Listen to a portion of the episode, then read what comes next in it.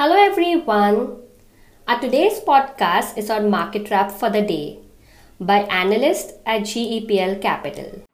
Okay, the markets have ended, guys, and the Nifty ended the week near the 17,000 mark. The Nifty gapped up and opened exactly at the 20 day SMA, post which the index moved lower for the rest of the session. Finally, the prices ended with a bearish engulfing candle pattern at 17,003 with a loss of negative 68 points.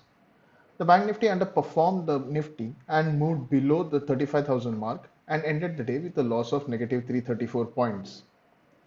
On the sectoral front, 13 out of 14 sectoral indices ended the session in the red, with the Nifty PSU Bank, Realty, and Energy ending the session with a loss of negative 1.82, negative 1.62, and negative 1.35% respectively.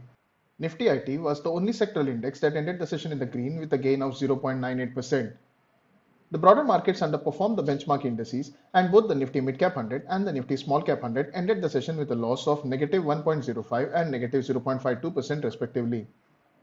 The advanced decline ratio at 0.58 was tilted in favor of the bears with 749 stocks advancing and 1281 stocks declining. Grasim, NTPC and Eicher Motor were the losers and ended the session with a loss of more than negative 1.81%. HCL Tech, TechM and SBI Life were the highest gainers and ended the session with a gain of more than 2%. That's all for the Nifty Wrap today. Thank you for tuning in. See you all tomorrow. Till then, stay safe, trade safe. We are on Instagram, Twitter, and YouTube. Follow us there. Our podcast series all about investing is available on Spotify, Apple Podcasts, and Google Podcasts. Do listen in. Thank you.